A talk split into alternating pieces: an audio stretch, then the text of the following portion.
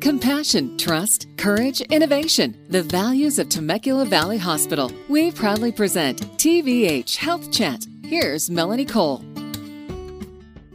If you have a stroke, Getting medical care as quickly as possible can help prevent death or minimize the lasting effects of a stroke.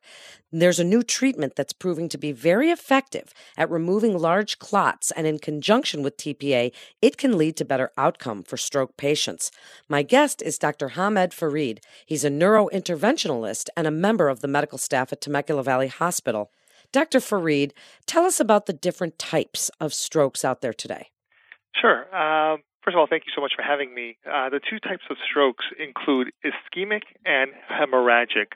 Now, hemorrhagic is due to having blood in the brain. It could be secondary to a burst vessel, such as an aneurysm, or it could be due to a ruptured AV malformation, or even small blood vessels secondary to very high blood pressures. Um, the other type of stroke, which comprises approximately of 87% of all the uh, of the strokes, is called ischemic, and that's when a clot from somewhere in the body travels into the blood vessels of the brain and prevent blood from going forward. Blood carries oxygen, and therefore there is a lack of oxygen going to the brain tissue. Who is at risk for ischemic stroke, and does having one put you at risk for another? Sure. Um, so there are different risk factors for stroke.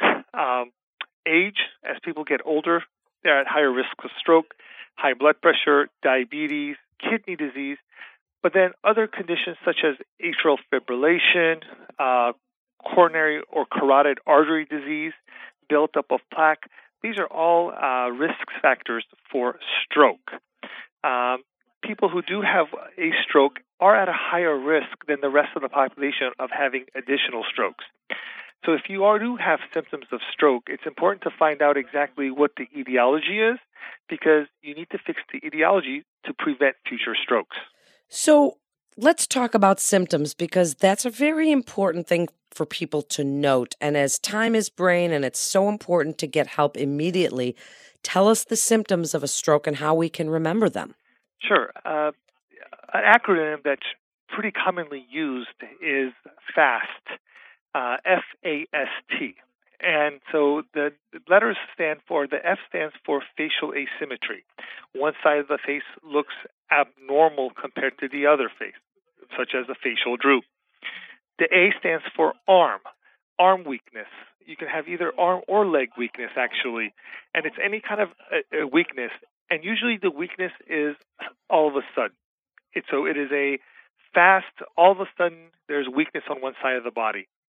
The S stands for speech. There are sometimes problems with slurred speech, sometimes difficulty getting words out, sometimes even understanding words, uh, something called aphasia. So that's what the S stands for. And the T stands for it's time to call 911. Anytime you have symptoms like this that occur, especially if they occur all of a sudden, it's time to call 911 and get to a hospital as soon as possible because you might be suffering from a stroke. What happens at the ER, doctor? And and tell us about what people can expect from not only the EMS if they are getting driven there in an ambulance, but what happens at the ER? So usually, when the patient comes in, uh, prior to getting uh, to the emergency room, we get a call from the EMS and paramedics stating that they are bringing a patient to the hospital suspecting having a stroke. We go ahead and activate code stroke overhead so that everyone is aware that there's a stroke patient coming in. When the patient comes in, the patient uh, is evaluated very quickly by an ER physician and a neurologist and taken immediately to CAT scan and imaging in order to take a look at the brain to determine whether there is a non-contrasted CT, whether there's blood or not, which excludes the possibility of a hemorrhagic stroke, and then a CT angiogram and CT perfusion imaging. CT angiogram helps us in looking at the blood vessels of the brain to determine whether there's a large vessel occlusion or a blockage in any of the blood vessels and the CT perfusion scan allows us to determine whether there is salvageable tissue for us to intervene on. What's the first line of defense? What is that intervention? What does that look like? So the first line of defense is going to be intravenous TPA. If you present uh, with stroke symptoms and uh, you come in within four and a half hours of the last time the patient was seen normal, and you qualify for that medication because uh, just like everything else, there's certain exclusion criterias. Um, if you do qualify for this medication, you will get the intravenous TPA.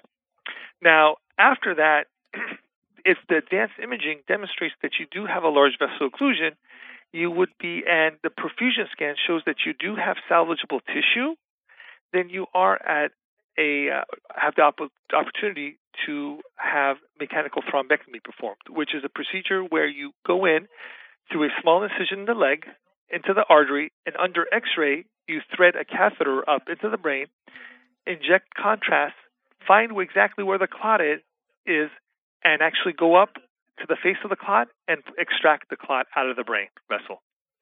Wow, isn't that amazing that you have the ability to do that? Now, speak about the new treatment that's proving to be very effective at removing large clots, and in conjunction with TPA, it can lead to better outcome for stroke patients. So, tell us a little bit about mechanical thrombectomy. So, yeah, mechanical thrombectomy is a procedure that has uh, recently proven to be very beneficial at reversing some of the symptoms of stroke. Uh, if the patient comes in and demonstrates the large vessel occlusion on the CT angiogram and on the perfusion scan demonstrates that there is salvageable tissue in the brain, what the procedure allows you to do is go in and actually remove the clot so that you have improved blood flow in the brain. That procedure is done in a room called a biplane room, and it's under x ray. The procedure entails making a small incision in the femoral artery in the groin on the, either the right side or the left side, and then under X-ray, taking a catheter up into the carotid artery on the side where the blockage is.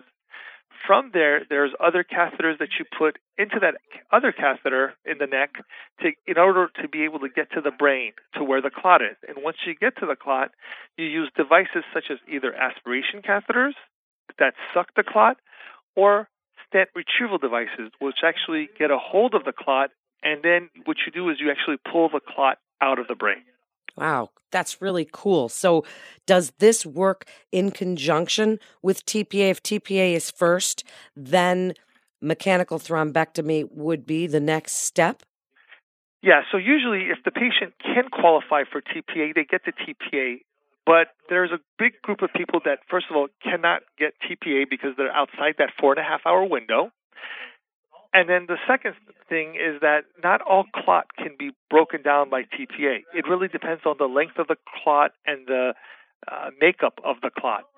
So, uh, mechanical thrombectomy has shown that in the past with TPA, we would give the patients TPA. It used to be three hour window. Now it's been expanded, extended to a four and a half hour window.